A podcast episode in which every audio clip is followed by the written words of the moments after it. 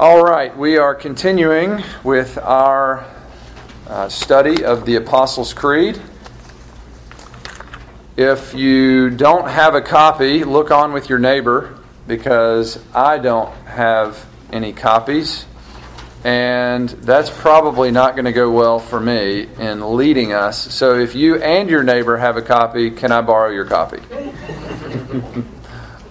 Thanks. Appreciate it. Uh, we are on to lesson five in the third millennium material, which we're using as a guide. The lesson five is titled The Church. Let us begin, as has been our custom, by reciting the creed together. Christian, what do you believe? I believe in God the Father Almighty, maker of heaven and earth. I believe in Jesus Christ, his only Son, our Lord, who was conceived by the Holy Spirit and born of the Virgin Mary. He suffered under Pontius Pilate, was crucified, died, and was buried. He descended into hell. The third day he rose again from the dead. He ascended into heaven and is seated at the right hand of God the Father Almighty. From there he will come to judge the living and the dead. I believe in the Holy Spirit, the holy Catholic Church, the communion of saints the forgiveness of sins, the resurrection of the body, and the life everlasting. Amen. Amen. Uh, let's start with a question. When you hear the word church, what is the first thing that comes to mind?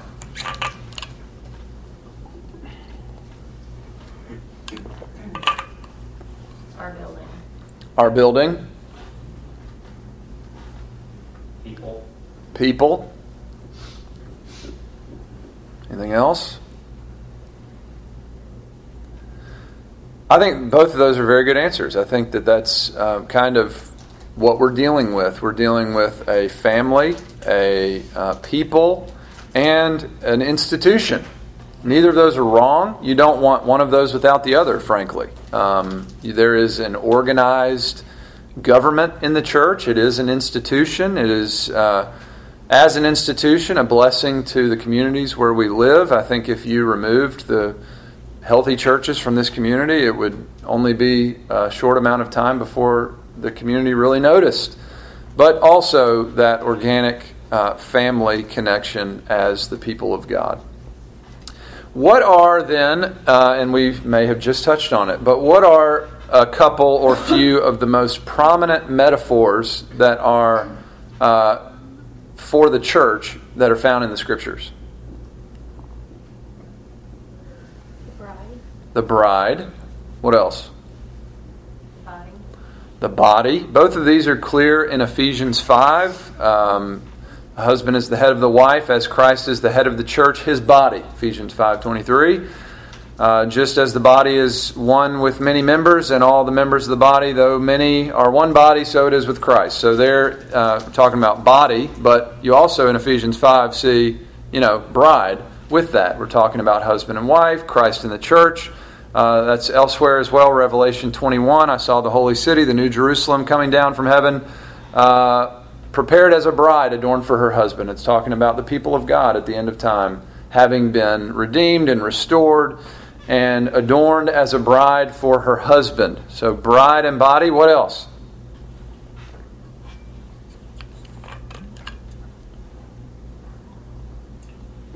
Children. Children. Very good. How about a building? May not be one we think of all the time, but turn to Jeremiah 24, and I'm going to show you just a few passages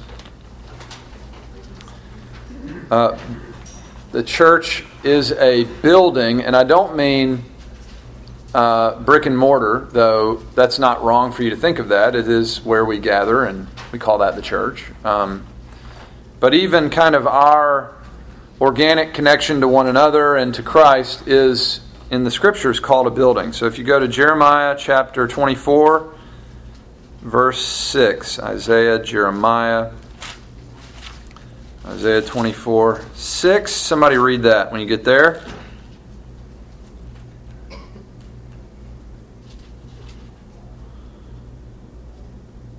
Just not all at once. I will set my eyes on them for good, and I will bring them back to this land.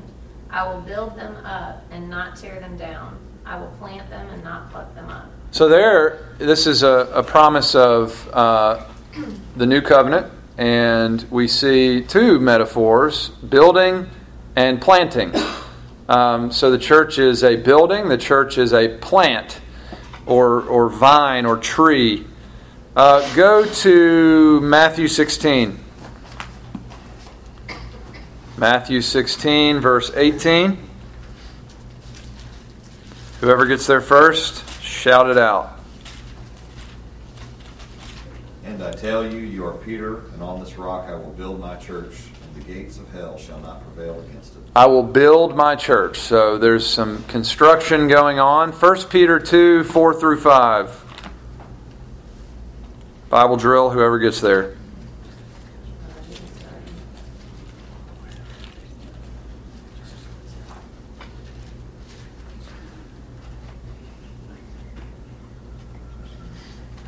and coming to him as to a living stone, which has been rejected by men, but is choice and precious in the sight of God.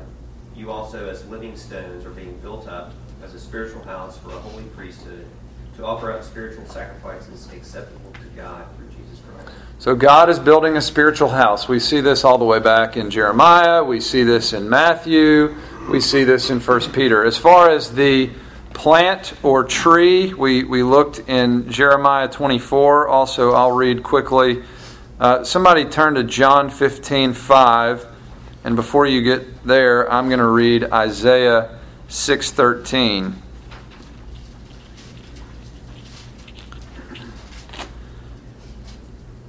Isaiah 6:13 and though a tenth remain in it it will be burned again like a terebinth or an oak whose stump remains when it is felled. The holy seed is its stump. So you have this tree that's cut down. That's really a reference to who is the holy seed? Jesus. So the the tree is Israel. It gets cut down but the stump remains. There's an organic connection to what has gone before and out of that stump out of Israel comes Jesus who is the vine, which we find in John 15. So somebody read John 15, 5. I am the vine, you are the branches. If a man remains in me and I in him, he will bear much fruit. Apart from me, you can do nothing. Very good. So the church is a building, the church is a plant or a tree or a vine, the church is a body, the church is a bride. All of these help us to better understand who we are. Um, so, what do these metaphors teach us about the church then? Building. Let's say building. What, it, what does that make you think? It's purposely put together for some function. So, there's a builder Yeah. with a purpose. That's, that's very good. What else? Strength and shelter. Very good. You-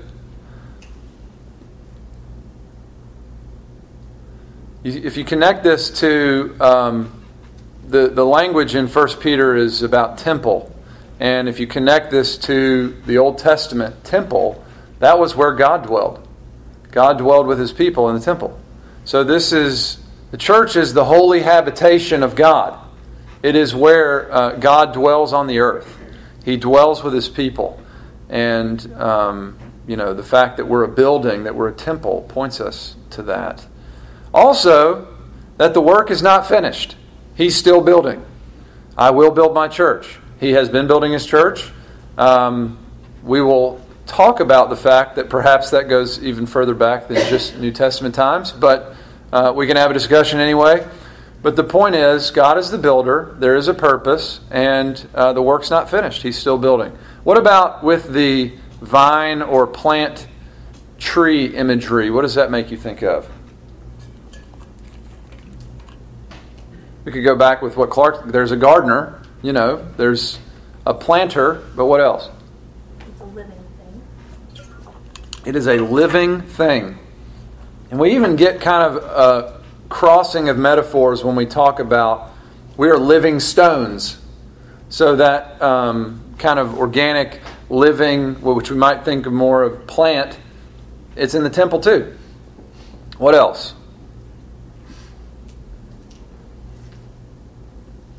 Vine produces fruit. fruit, branches. Uh, if you don't abide in the vine, you won't have fruit, and you'll get cut off and you know removed. That's a terrifying thought. But you know, also there's an organic connection to Christ and to one another.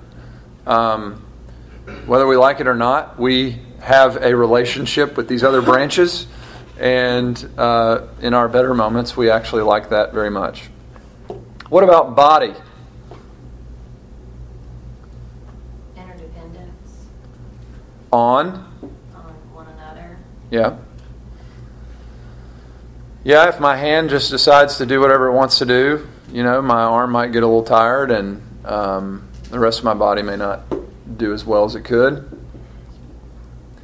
And on the head, I mean, you cut off the head, the rest of the body ceases to function. So again, we have that organic connection to Christ and, and to one another. Um, and then bride, Jesus is the groom, the church is the Lord's beloved. I think that there is some great assurance to be had in that you are a member of the bride of the faithful husband. And there is some great confidence that you can find there in terms of your own salvation. Um, so, all of these rich, layered together to help us understand more of who we are as the church. Okay, in our uh, lesson, one of the things, one of the distinctions that are made is between the visible church and the invisible church. So, what is the visible church?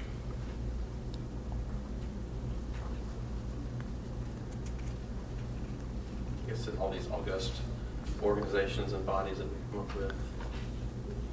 Yeah, and I mean, uh, you know, the church that you can see. So, I mean, even though we would want to say, you know, the church is not the building, and that's true. I mean, we do meet here, though, and this is our place and all of that. But um, just the fact that all of the legitimate, and I would say legitimate churches all over the world, we'll talk more about what makes a church legitimate, but um, all of the uh, professing Christians all over the world. That is the visible church.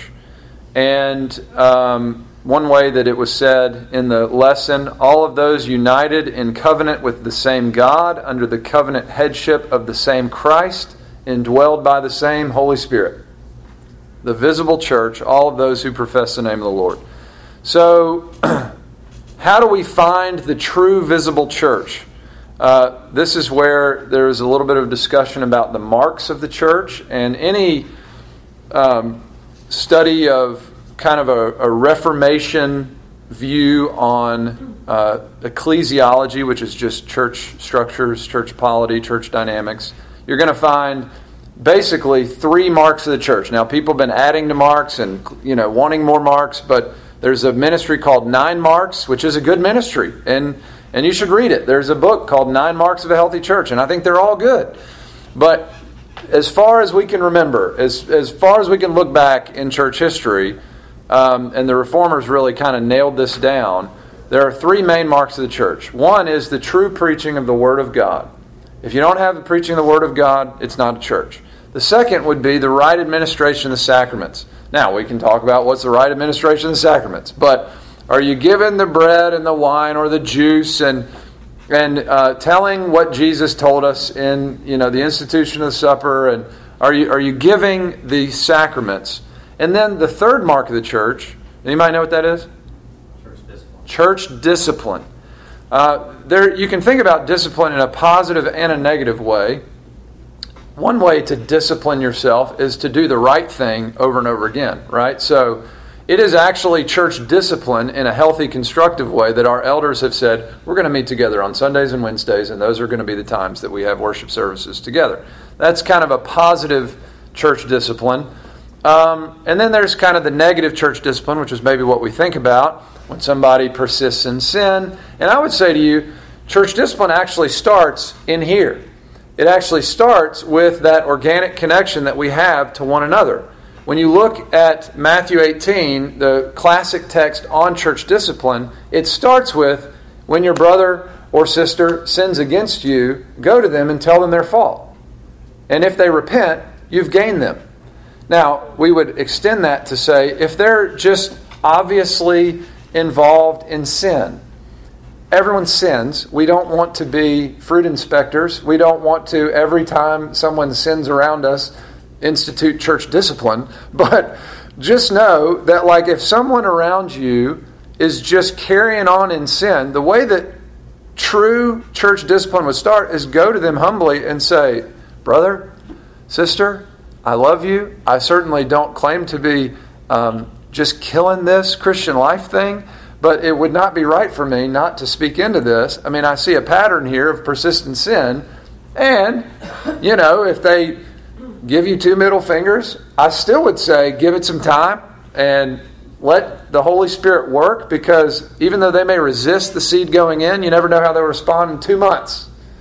But I just, um, church discipline is a mark of the church. When that gets further down the line, elders get involved and things like that. But um, that is a true mark of the church. Now, no church perfectly manifests these marks. So we need to make distinctions between more pure versus less pure true churches, and then true versus false churches. We can get a little bit overzealous and think because they're really not manifesting any of the marks very well, they're not a true church. Well, that's not necessarily true. They may not be a mature church, um, they may not be a super healthy church, but they may be a true church. So, um, give me some examples or an example of a more pure versus a less pure church.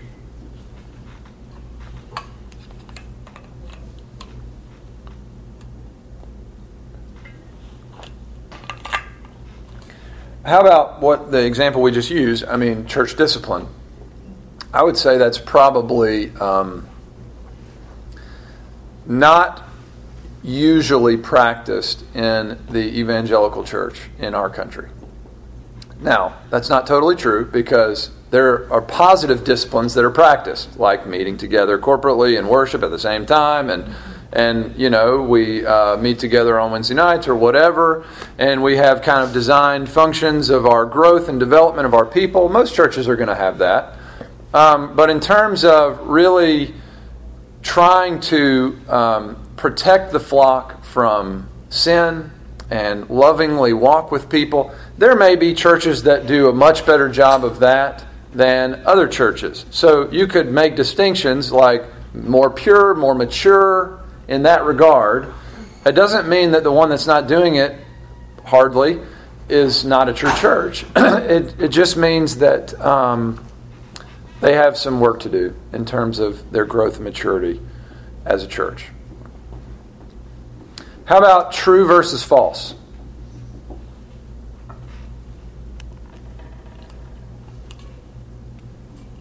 Like an example? Yeah. I would say the accurate handling of the Word of God versus those who just teach the feelings and what draws people and sounds Yeah. good. Sure.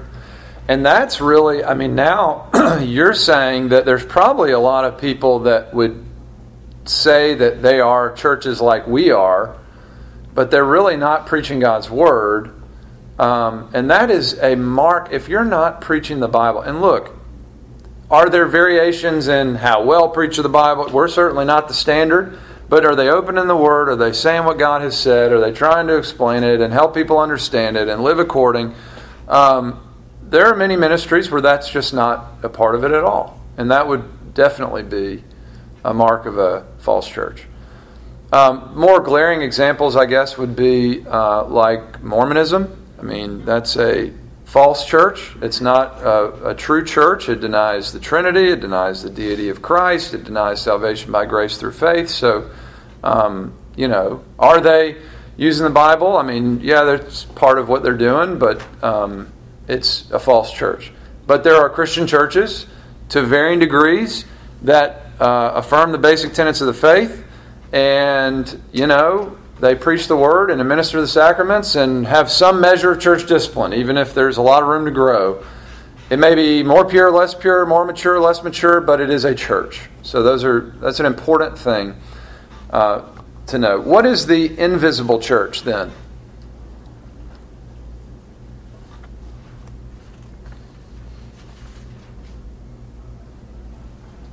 Church that you can't see all the believers that make up the church.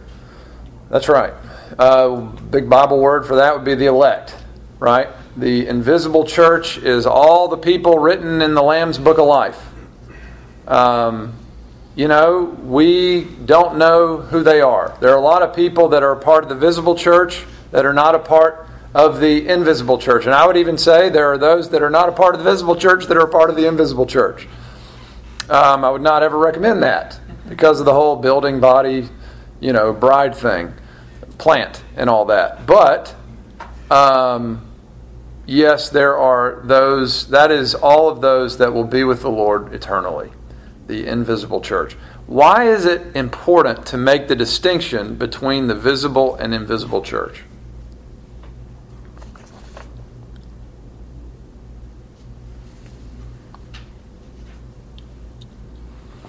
Well, one thing is just because the Bible does. I mean, you know, you have letters to the church at Corinth, the church at Ephesus, the church at Philippi, the church at Colossae. And if you've read those letters, you know that those churches were struggling in some areas. Uh, Corinth is kind of a classic example. I mean, rampant sexual immorality of the, you know, incest variety and some, some other things going on there that were making Paul a little bit red in the face and losing sleep at night, the good pastor's heart that he had. Um, but they were true churches. Now, they had some maturing to do. And, you know, not everyone in those churches were necessarily a, a, member of the invisible church. You had people that had come along and professed the faith, and there were warnings that Paul would give to make sure that you're really in the faith and things like that. And so, um, it's important to make the distinction because number one, the Bible does, but also I think it, I think it, I think it, I think it helps us from being overzealous. Um, I do, I have multiple friends who, and they are believers, but they have never, and they really struggle to commit to a church. And you know why? Because we're a lot like Corinth we're a lot like Ephesus, and we got a lot of maturing to do. And you get in there, and you're afraid some of that's going to get off on your kids, and you're afraid, you know, I mean, there's just, there's still a lot of maturing to do as the church. And I think it's what a seminary professor might call an over realized eschatology, which means eschatology is just the last things. They want the church to be somewhere that she's not supposed to be right now. They want the church to be in her perfect, glorified state. Maybe they would reject that and say, no, I just want her to be a little better than she is. Um, but. Their conception of the perfect. Exactly. Exactly. And I think the thing that it really is, it is a rejection of the sovereignty of Christ over his bride because he has her where he wants her. If he wanted us to be somewhere else, that's where we would be because he is sovereign over all. Now, is that okay? Great, live it up. No, we by no means, you know. But there is a sense in which, if we struggle with the immaturity of the bride of Christ, we really need to come to submit to Him and talk to Him about it. He's the head. He's the sovereign. He's the one driving the boat. And so we all struggle like that. And we ought to work for the peace and purity and growth and health and maturity of the church. And yet, um, I think that my friends have what I would call an overrealized eschatology. I think they, they are struggling to accept where Jesus has his bride at this moment. Is he going to purify her perfectly? Absolutely, yes, he is.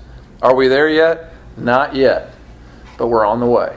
Um, it's important to make the distinction between the invisible and visible church so that we understand yeah, we gather together everyone that professes the name of Christ. And you know what? Not everyone in there is going to be true. Um, not everyone in there is going to be in glory.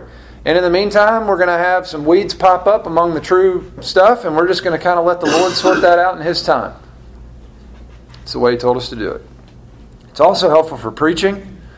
You don't ever want to assume that everyone in there is unsaved or everyone in there is saved you're always speaking to a mixed bag. So you're going to be trying to disciple disciples. You're going to be trying to um, shepherd the flock. You're going to be trying to grow and mature the body, and you're also going to be trying to confront people who are falsely assured of their salvation. Um, anyway, we've got a number of other things we could talk about, so we'll hold them to next week. But uh, what stands out so far? Anything you want to piggyback on or ask a question about? Hey, Chris, Yeah, not hundred percent clear on the invisible church. Sure. uh, could you just, how did you define that? Well, the short answer would be the elect, um, the the final number of the people of God. You know, when John, who wrote Revelation, gets a vision of the end in Revelation seven, he says, "Behold, I looked, and there was a multitude so great that no one could number it, people from every tribe and tongue and people and nation." That is the invisible church. It's all of God's people gathered together at the end of time. So that the invisible church has existed as long as there have been saved people. But it's just we we can't always tell who the real Christians are. Only God knows the heart. We have lots of people profess Christ, have a good testimony, and man, it's pretty shocking sometimes the people that walk away from the faith or functionally walk away from the faith. You know, um, so the invisible church is just that the the multitude so great no one could number the saved people of God those for whom Christ died and rescued from their sins gathered together at the end of time those who are truly saved does that make sense? Yeah. And they would be completely visible at the end of time. that's exactly right. Right now while there may be some uh, you know difference or uh, the, the visible and invisible are not fully together but they will fully be together at the end of time. The invisible church being made visible. And i would argue it is made visible also now. I mean there are those that we are fairly confident they're in christ you know um, but you know, Dr. Young, the longer he goes on, the, the more skeptical he is of a profession of faith just because he's seen so many people, you know, jet. And um, that's a sobering thing. Paul saw it a lot. And yet it did not stop him from addressing the church at Ephesus or at, you know, it was he was really addressing God's people. Anyway, I think that's a helpful distinction. What else? Anything else? Well, and just an encouragement how much we need the church. That's right. You know, if we think that oh we're good, we you know we understand all this, but that, you know we never know what's around the corner, and you know who needs us and who we need. I mean that's just Yeah. a good exhortation for that too. Absolutely. Chris, what would you say, um, you know, to a group of people that have been involved in a church split, and then Yeah. you know, years down the road, you have dozens of families who just can't, won't Yeah. get plugged in and become members of a church. Well, I would start by trying to grieve with those who grieve. I mean, I think I have never been a part of that, and I have been a part of a church that had some deep discord and um, yet never officially split. It is a painful, horrible, terrible thing. I mean, I think, and I don't mean to compare apples to oranges, but I think the kind of effect that a divorce in a in a close family member has on the children, or it's similar psychologically, emotionally. It just is a terrible, ugly, horrible thing. So grieve with them and be patient with them. And yet, at some point, I think that we need to, because we understand that God is building a building and He's growing a vine and He's, you know, maturing a body and He's perfecting a bride. And all of that involves us not being isolated out on our own. It would be good to enter in with them and try to at least have the conversation. Um, I think that this visible invisible thing can be helpful. Uh, it, you know, just talking through what are your burdens and a lot of we're the church. We're not supposed to be that way, and you were not supposed to be. I mean, and ideally, that's not where we're going to be. But we're in the in between right now, and hasn't God been so patient with you and your growth and development? And I mean, we really need to be patient with other believers. But grieve with them. I grieve at what's happening right now at High Point. And if you don't, if it's just, you know, blog fodder, well, that's not the right way to do it. Because, you know, we're all a part of the church, and they are family. And they may be extended family, but they're going through a time. And you know what? There's going to be a whole heck of a lot of people that are dealing with what you're talking about. And it may be a friend at work five years from now who hadn't been in church because, I mean, have you ever seen that? It's kind of like somebody that goes through a real bad divorce and they believe they've got God's blessing to remarry and I ain't ever getting married again. You know, it's like that's different because we actually need the church. But I hope that helps. I think you just got to be patient. It really is a horrible thing, and um, but don't be afraid at the right time to speak into that and really encourage them to reconnect because we really do need each other. That's most obvious when we're going through something big. I mean, um, I think you feel the greatest sense of relief at, you know, having arms as a hand and having uh, the rest of the body when you just feel like I can't use anything right now. I'm not functional. I'm just going to be here in a mess and melt. And that's fine from time to time. And God's going to appoint our times to, to do that and struggle and go through the hardest trials that we've ever been through. And what a blessing it is to be a part of the church. Um, it's one of the things that you always hear from those who go through real dark times is what a gift the church was. Was she perfect? Nope. And sometimes, unfortunately, you remember her imperfections during those times, but, you know, she is good. It, yeah, go ahead. Because this, this is a class, I'm, I'm a student, I'm, I'm asking you a question. Uh, please. I'm going to sound really stupid. No, you're not. No But, stupid um, questions. So we talked about, you said something about the Mormon church being a false church. Yeah, Um, so I was at some friend's house last night, and they're Catholic, yeah. and one of their kids asked me if I was Catholic. Mm. And I was kind of shocked by the question, and because he's, he's older now, and I said uh, no, and then he followed more questions. Yeah. Are you, he's like, are you religious? And I was like, uh, well, yeah, I'm religious. He's like, well, do you say, you know, rosary like my grandfather does? Like, uh, no. And so then I just, I didn't really know. I didn't want to, like, I went inside right away and was like, Yeah. your son's asking me if I'm Catholic. I'm telling him I'm, I'm not. I don't want to, like, disparage your religion, but I don't know how exactly to handle that situation. Yeah. I don't want to discourage somebody who's obviously sees themselves as he told me I'm very he was I'm very religious. Yeah. And I was like, that's I don't know what to say to that. Sure. I don't want to discourage it, Yeah. but I can't follow along and say I am a Catholic too. No. But I didn't want to. I, I know I've, Dr. Young has talked about this on Wednesdays, and I've heard Yeah. it. I've never quite completely understood where we draw the line as Sure. like I don't want to say Well, here, okay, so you actually just introduced next week because the Oh. next thing to talk about, yeah. uh, you're going to have to wait a little bit because we can't open it all up, but um, the Holy Catholic Church, which is what's in the Creed.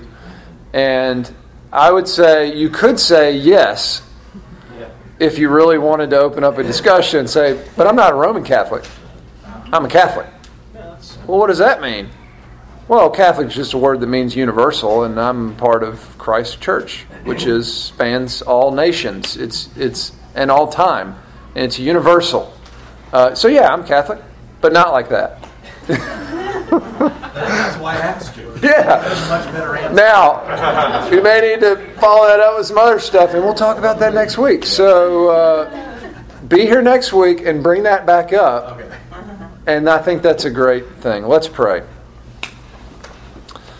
Father, we come with gratitude and uh, some with uh, great burden, some that has been spoken, some that has not. But Lord, there is great comfort to be had in that, Lord Jesus, we are connected to you uh, eternally. but, but not just theoretically. In a real, live, functional way, you are our head, we are your body. You are our bridegroom, we are your bride. You are the vine, we are the branches. And Lord, we thank you that we are irreversibly connected to you because of your sovereign grace. We thank you that we're connected to one another. We thank you for the gifts that you give to the church and for the um, hope and grace and peace and love that you minister to us through your people. Lord, we do ask um, that you would help us to better understand where we are in your grand design. Help us to understand these distinctions where they are helpful. And Lord, what has not been helpful, would you help us to forget it quickly? We do ask that you would continue to refine us and purify us and strengthen us and mature us, all for your glory, so that you might be made known all over the world. And we pray in Christ's name. Amen.